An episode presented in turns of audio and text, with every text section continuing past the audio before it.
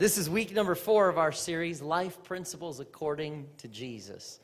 And uh, I would encourage you to tune in to the past. I have a little bit of a, I don't know, feedback or something up here in my monitors, please. But I would encourage you to tune in if you missed the last three weeks. Um, we're looking at some of Jesus' first lessons of, of life and ministry right after his followers started to gather. And in doing this, we're focusing on his Sermon on the Mount in Matthew chapters 5 to 7. And last week we looked at the topics of purity and consecration and the sins of adultery and fornication. I don't know if it sounds weird to you. It sounds so strange to me up here. Sister Sarah, do I sound weird out there? This, it, it sounds very strange up here. Um, I'm sorry. So uh, I, the, the music sounded awesome, though. And uh, but we we we just finished looking, uh, discussing adultery and sexual sin last week, and now he begins to talk about marriage and divorce. And uh, so today we're going to look at this specific in this series, the Life Principles According to Jesus. We're going to look at this specific message title, and that is the value of the vow the value of the vow. Let's pray. Lord Jesus, thank you, God, for everything that you are doing. And we just trust, God, that in, in this community, in this church, God, you have a plan for 2021. You're going to do great, mighty, miraculous things. God, you're already doing great, mighty, miraculous things. And so please just continue, Lord. Let us continue to walk in your will, your plan, your way that this year is going to just be everything that you are calling it to be and wanting us to do and be in it. In your name we pray, in Jesus' name. And everyone said, Amen. Amen. So much of what Jesus is saying in the Sermon on the Mount is contrasting the law of Moses and his teaching.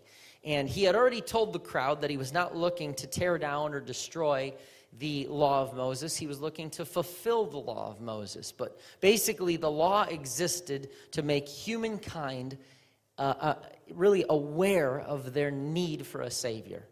And so the law was not enough. Jesus was trying to get them to look at their heart and not just the letter of the law. And so after he finished, he finished talking about adultery, he then warns them about how divorce can also result uh, it can be a result of adultery. And so um, we look at Matthew chapter 5, verse 31. It says, You've heard the law say that a man can divorce his wife by merely giving her a written note of divorce. But I say, again, note, you'll see this next couple weeks. We've already looked at the last couple weeks. There's a theme where he says, You've heard it said, but I say. You've heard it said, but I say. You've heard it. So he, a great, greatest teachers, they work from the known to the unknown. So you've heard it said, but I say. You've heard it said, but I say. So he says, I, I say that a man who divorces his wife, unless she has been unfaithful, causes her to commit adultery.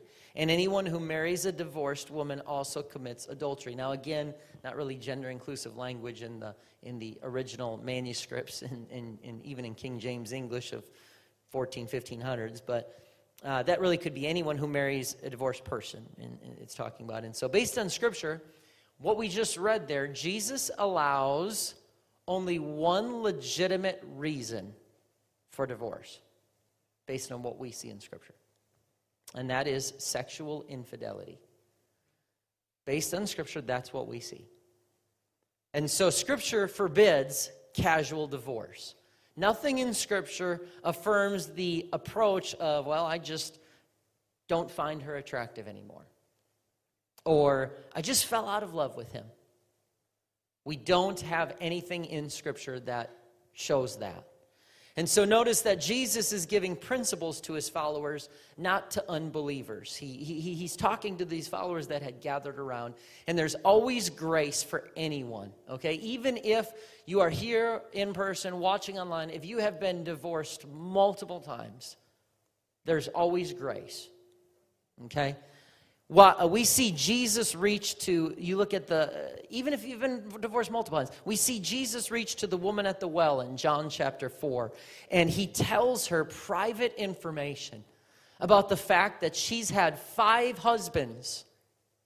And he says, and the man you're currently with is not your husband. And so that's probably why this woman at the well was going there in the, in the heat of the afternoon because she was trying to avoid all of the stigma that comes with, oh, that's the woman. She's been with that guy, that guy, that guy, that. And so she's coming probably in the heat of the afternoon, trying to avoid everybody. So much to her surprise, she comes across Jesus. Why are you even, even talking to me? I'm a Samaritan. You're a Jew. Jews hate Samaritans. Why are we having this conversation? But Jesus was reaching to her, reaching to her heart and to her soul. And so he says, Yeah, yeah, hey, how's, how's your husband doing? Uh, well, oh, yeah, actually, I know you've had five husbands. The one you're with is not your husband.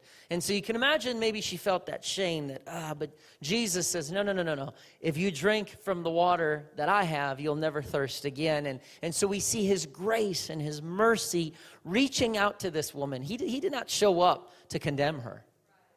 He came to reach for her. And so, even though she's living in adultery and she's experienced adultery and fornication, but he reaches to offer living water, and her testimony brings essentially the whole city to Jesus. And so, sometimes our greatest failures can be the, the, the most wonderful testimony to impact the lives around us.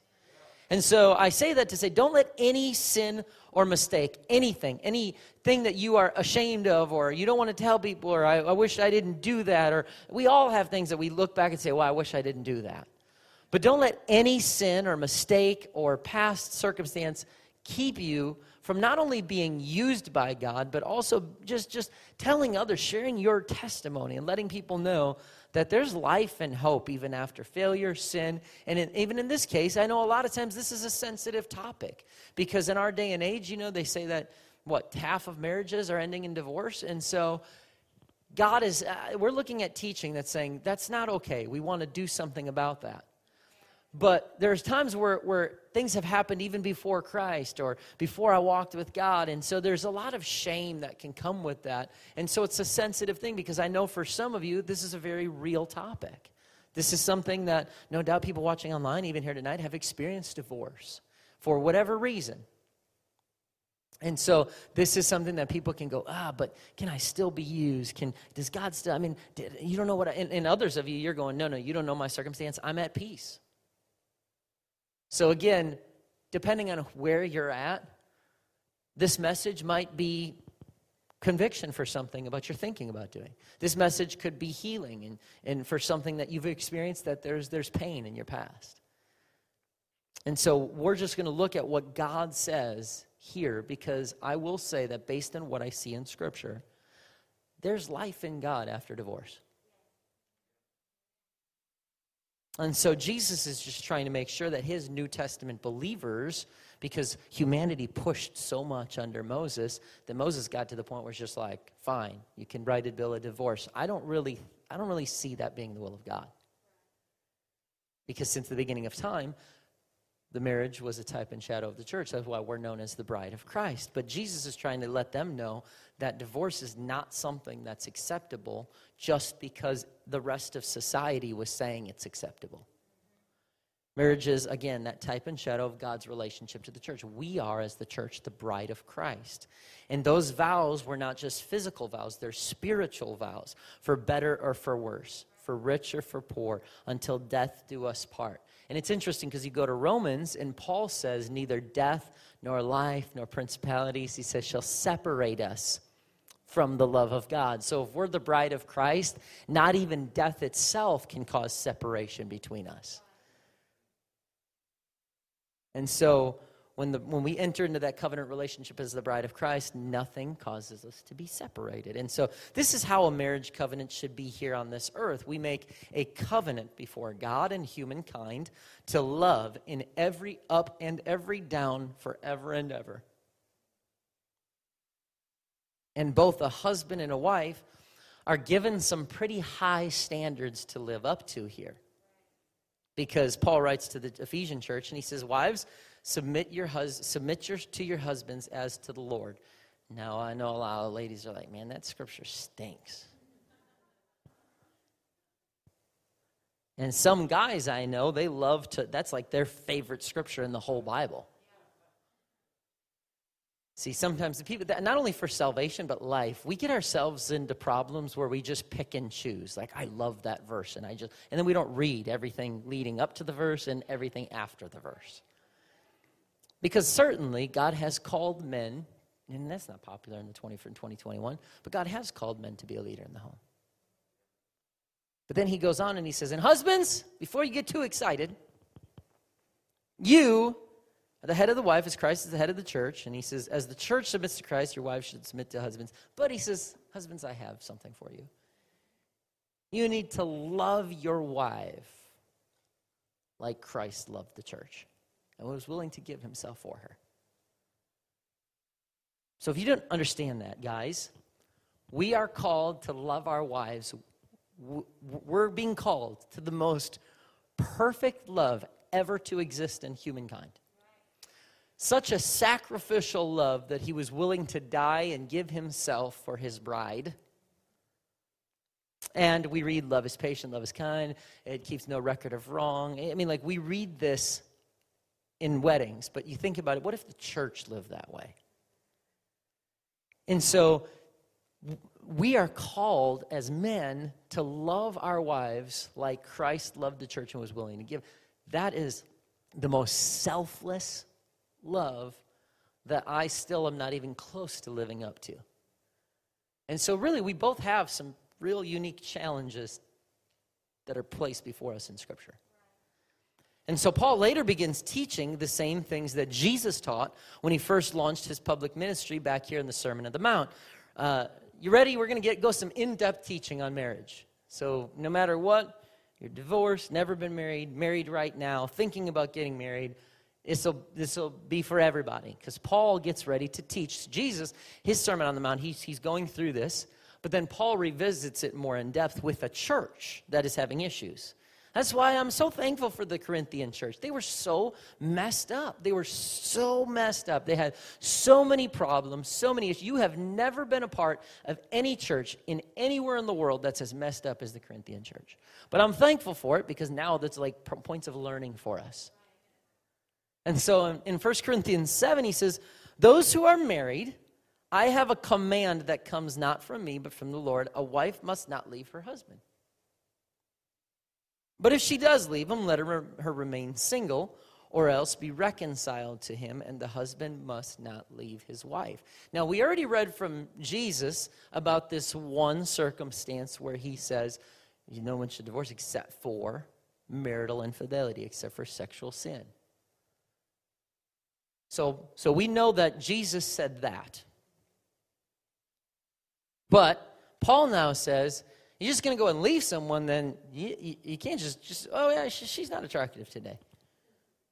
Well, yeah, you know what? He, he lost his job and he's not attractive, and, and I'm not, and yeah, you know what? And she don't work hard enough around this house, and I'm done. Like, we don't, we don't see that in Scripture.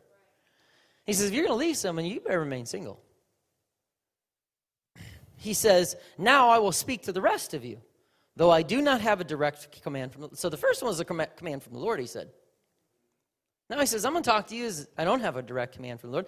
If a fellow believer has a wife who's not a believer, and she's willing to continue living with him, he must not leave her. So there you go. He says, I'm, I'm going to break some things down. And thank, thank God he did. He says, if you got someone in the church that's a believer and they're married to an unbeliever and the unbeliever doesn't want to leave, you need to, you need to stay. He says, and if a believing uh, woman has a husband who's not a believer and she's willing to continue living, he's willing to continue living with her, she must not leave him. For the believing wife brings holiness to her marriage. And the believing husband brings holiness to his marriage. Otherwise, your children would not be holy, but now they are holy.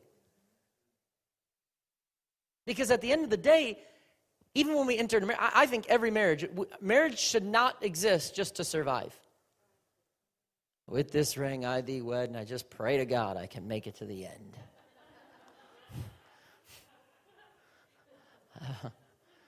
I've seen some marriages where I'm like, they might as well say it. I mean, but but that's not the goal. That is not God's vision for your marriage. Marriage should not be survival. Marriage should be fulfillment. It should, it, should, it should bring two people together that form a team and a beautiful bond. My wife and I, I'm so excited. I'm so excited. In March, we're going to miss one Sunday. We're going to preach for a church in Wisconsin. And we've been asked to do our first ever joint marriage retreat. I am so excited to do my first marriage retreat with my wife. And so we're going to have some really great stories to tell that with things we do right, and then we'll just laugh about the things we do wrong, and hopefully somebody will learn something. But uh, we told my daughter tonight, we said, we're going to do a, we're been asked to do this marriage retreat, and we're doing this. She said, well, that's good because obviously, how'd she say it? She said, it seems to be going pretty well for you guys. she started to notice if I hug her or kiss her, and she's like, you guys are gross. And so I'm like, well, I guess that's a good thing. She thinks it seems to be going well for us. So. but, uh, he said, it says, it, it, we did not, we're, not, we're not here for survival. We're here for, for fulfillment, that, that we should come together and it makes one another's lives better. But now, if we're looking to get married, married just because, look, my life's miserable, I think maybe if I get married, things will be better. They won't.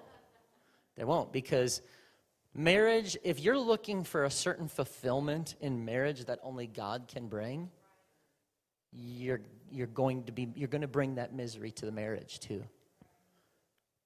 And so he says the, the believing wife but there's there's holiness there's there's something that is brought to the marriage when you're in it like that. He says but if, if the husband or wife who isn't a believer insists on leaving let them go.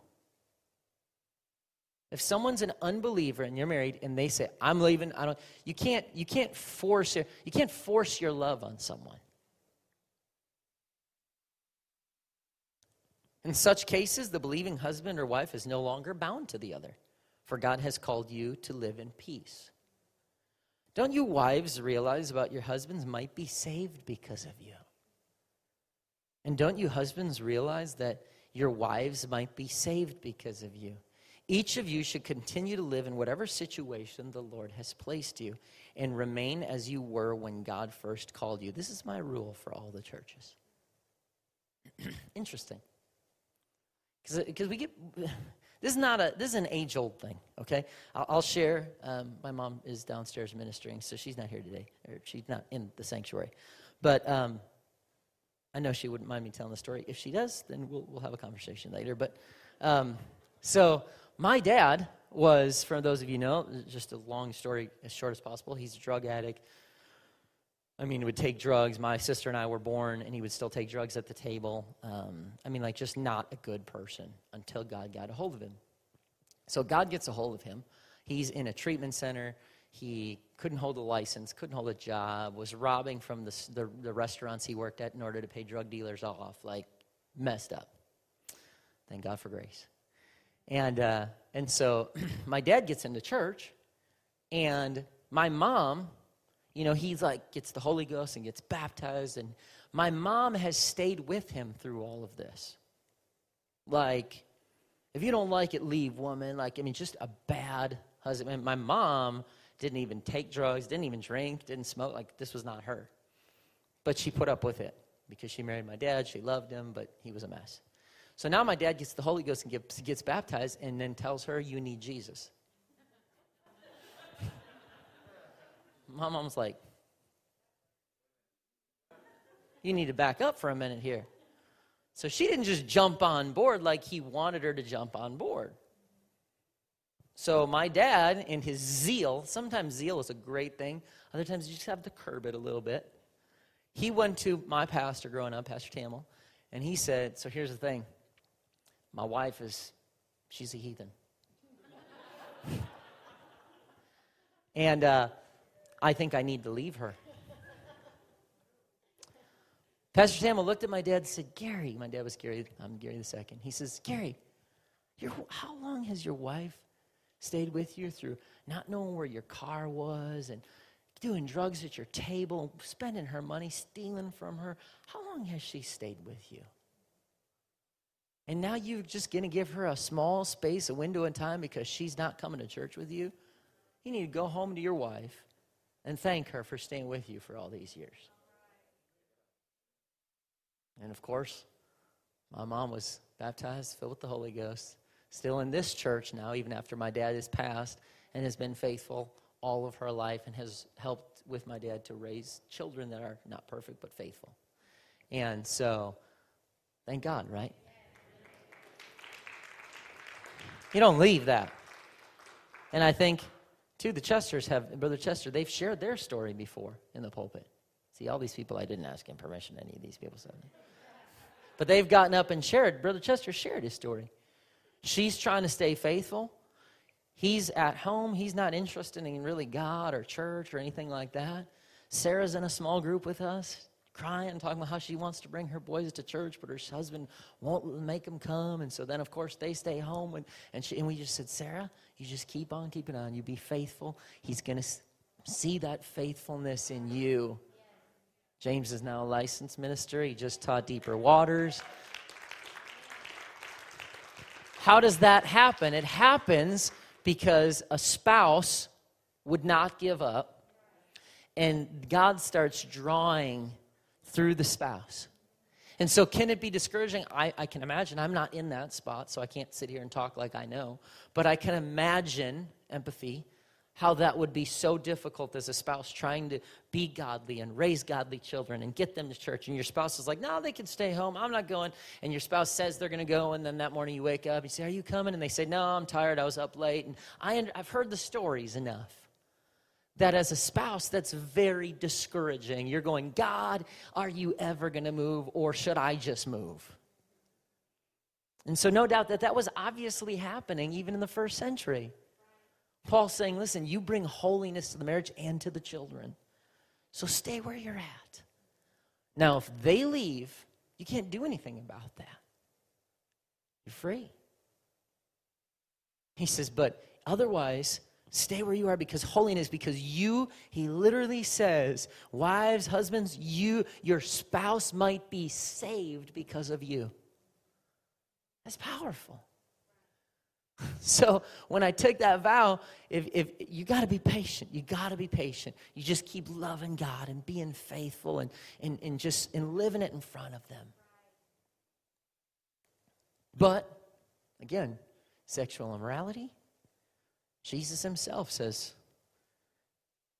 there's a, there's a freedom there to go.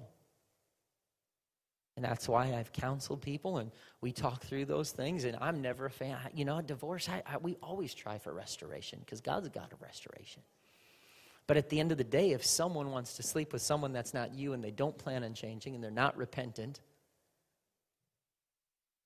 then I'm going to support the person in making that decision to, to end that marriage because that person already ended that marriage.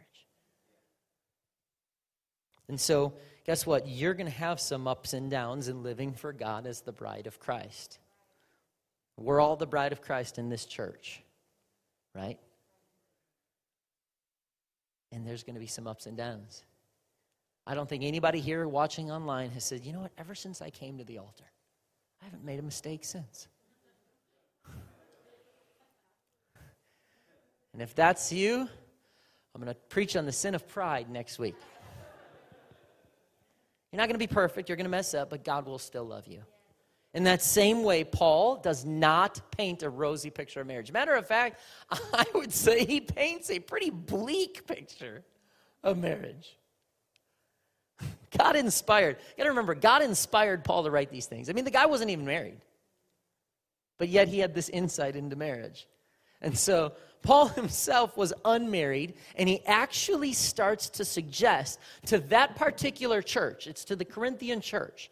You don't see him say to everyone everywhere, in circum- certain circumstances he does, but overall, this letter is to that church in that situation. And so, to that church, he actually starts to suggest that they should remain unmarried too. It doesn't mean that this is how he felt for every single church, but that Corinthian church was already having all kinds of issues with sexual sin, adultery and fornication, marriage and divorce. And as a matter of fact, even Jesus, when he says one of the signs of the last days is it's going to be like it was in the days of Lot. What was going on in the days of Lot? They were marrying in days of Noah. They were marrying and giving in marriage. Anytime that marriage is entered into lightly and people just jump in and out of it, it's a sign of the times you're living in. Because marriage was such a covenant relationship that reflected God's relationship to the church. And so Paul, he's dealing. That's why. That's why it's it's talked about in the Old Testament. It's talked about in the New Testament. It's talked about in the letters to the churches because it's so crucial. And so, look at some of the things that Paul says in 1 Corinthians 7 26. He says, Because of the present crisis. So, obviously, he's dealing with a specific thing here. He says, Because of the present crisis, I think it's best to remain as you are. If you have a wife, don't seek to end the marriage. If you do not have a wife, don't seek to get married.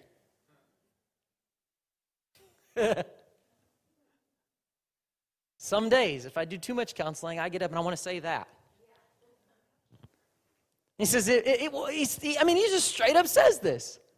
Because of the present crisis, this wasn't just an issue. Obviously, there was sexual sin rampant in this church.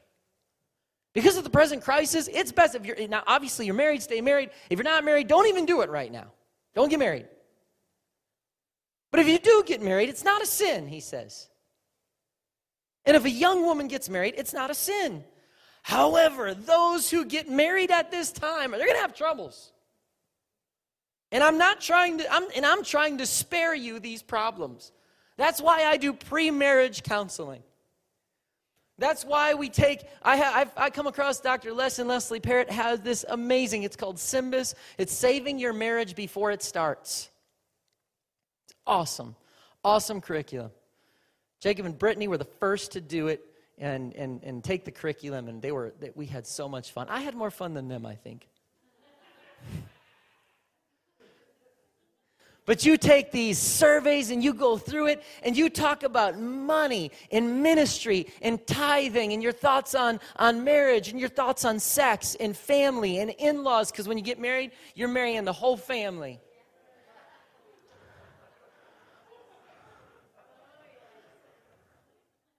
And my mother in law said, Amen.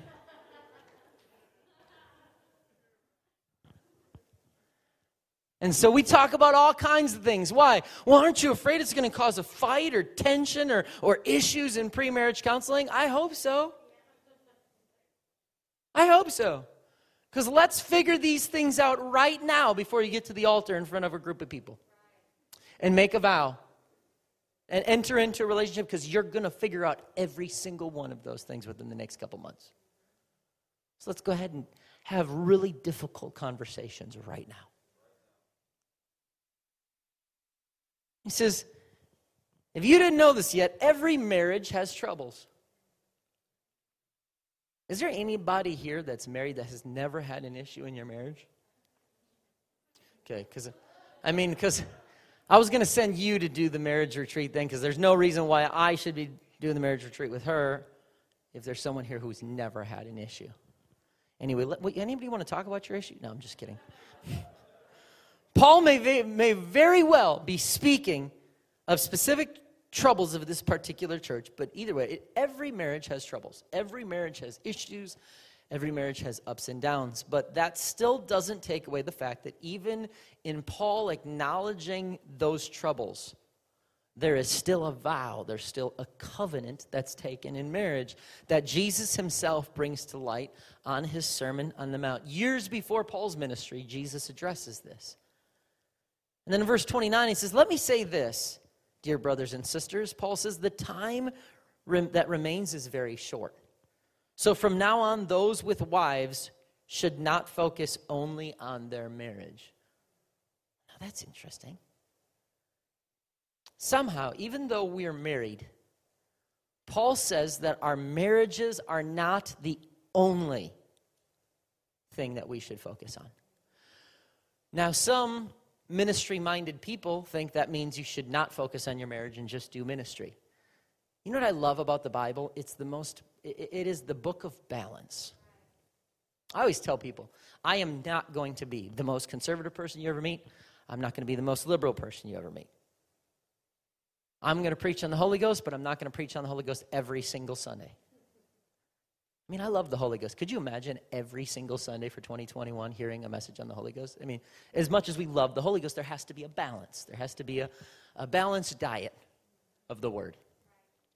God's a God of balance. A false balance is abomination. Now, that was written for people who are cheating people out of things and, and all that, but it's still the principle remains in Scripture that we should be people of balance. My uh, founding pastor, where I grew up, always said, Let's not be so spiritual we're no earthly good. I don't know many people like that, but it's still a saying. But certainly, our first ministry is our family. I was talking to my kids tonight, and, and we were saying something about somebody was saying something about how the pastoring is the greatest thing in their life, and it's wonderful. I said, You know, the greatest thing, I said, over preaching general conference, thousands of people. I got the chance to play a little board game of sorry with my kids today. I, I won, I just want you to know. That whole letting your kids win stuff, nah, nah, nah not in our house. You got to fight. You got to you got to fight. But I just want you to know I won. And uh, I said to them, I said, you know what? I'd play this board game of sorry over preaching any general conference any day of the week. Why? Because to me, I want my kids to know and to hear regularly that they are the number one, like they are my number one ministry over anything else that goes on. And so I think that that's important, and I try to live that. But earlier in the chapter, Paul discusses how our bodies actually belong to our spouse. Now, I'm not going to go too far into that because it will make some of you very uncomfortable. I already talked about sexual sin last week. I, don't, I want you all to come back next week. If I push it too hard, I'm going to lose my audience. You can take the, but that's scripture. Our bodies belong to our spouses. But here, with times short, we must learn what Paul's saying here is we have to learn to minister to our families while we're still fulfilling the ministry that God has called us to. That's not impossible. It's not impossible. I don't care how much we have going on. We should all be able to prioritize our family while still doing the ministry of the Lord.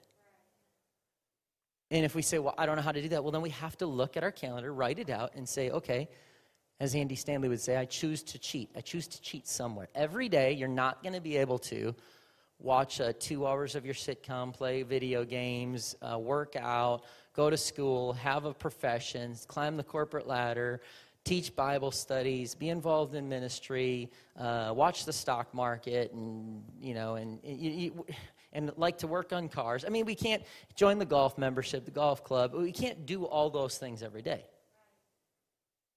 So we have to say, okay, well, I'm going to choose to cheat somewhere. So, what is the priority? Well, the more you add to that, it's amazing how much more time I had when I was just working and married to my wife. Then all of a sudden you're doing ministry. Then all of a sudden you have a kid, and then a second kid, and then a third kid, and then a dog, and then a second dog.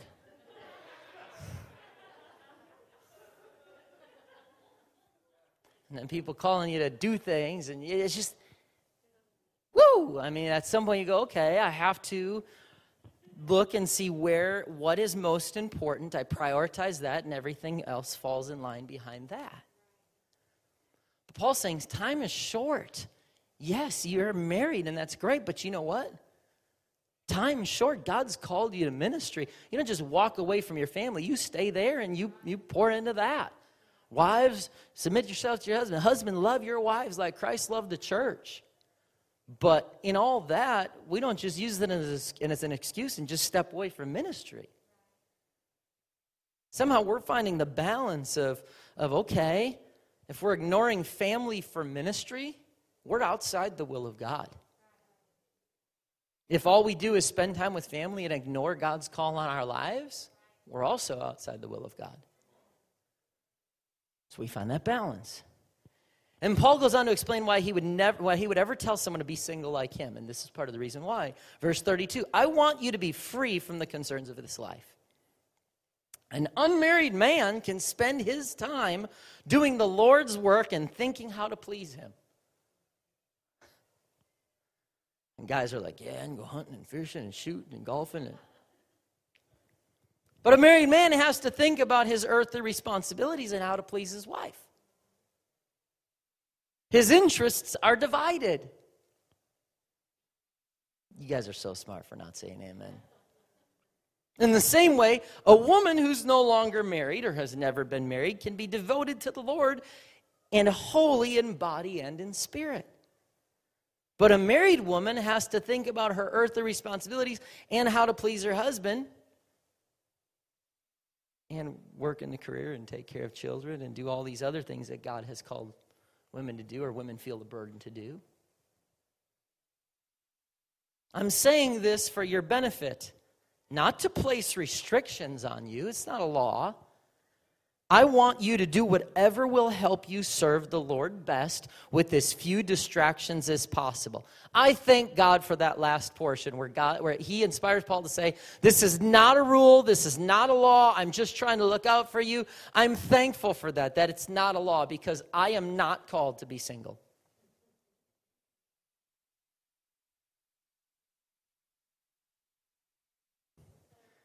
People said, Your wife spoils you. I'm like, what am I supposed to say? I love it. Am I supposed to say, no, she doesn't? No, she, and I love it. I, I, I love it. She's awesome. And I love being married. She makes me better, ministry better, the church better, my family better. And so it's great. And hopefully I add some kind of value to her life too.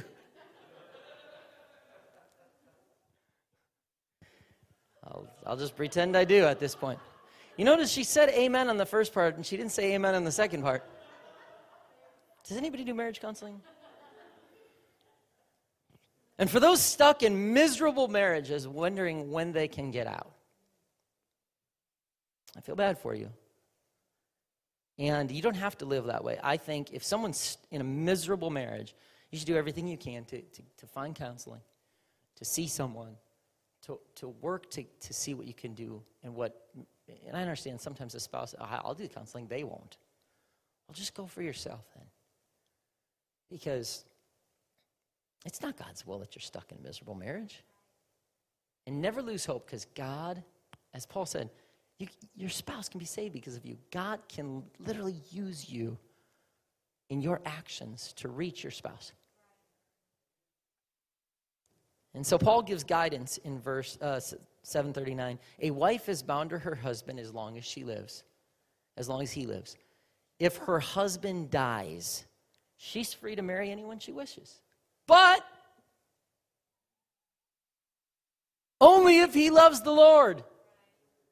I covered this last week with the youth up here, and that's why I didn't want to shy away from that. I wanted those young people to know about sexual sin and to know about godly relationships.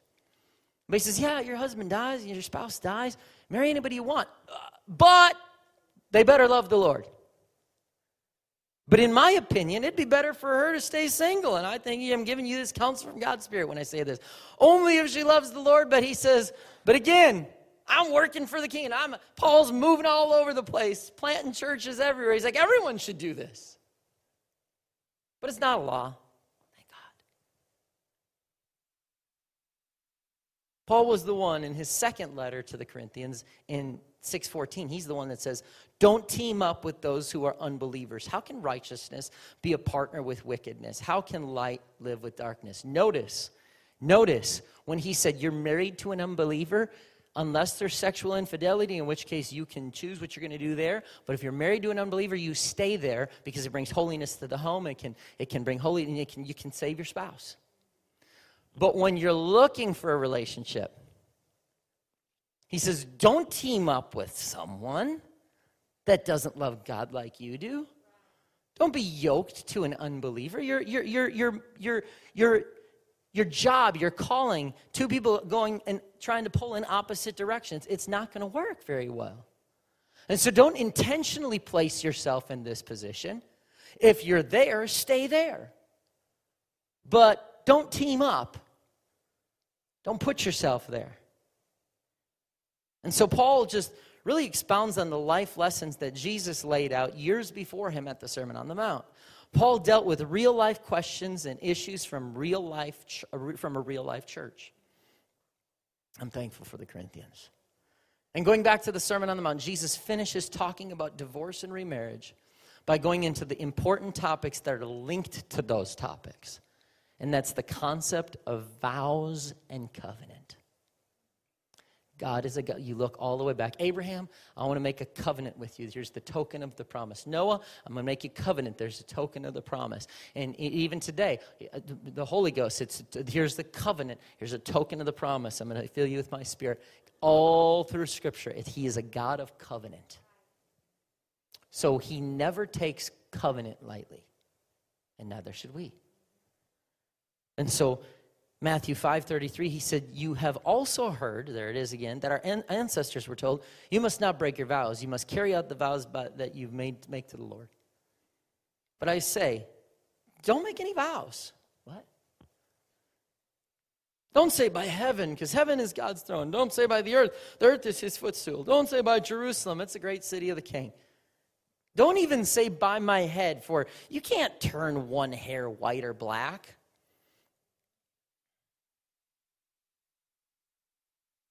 Do I dare digress on this for one second?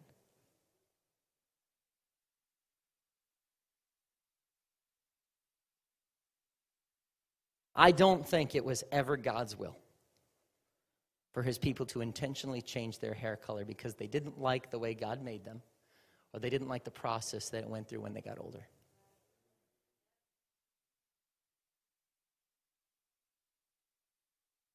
It was never God's will.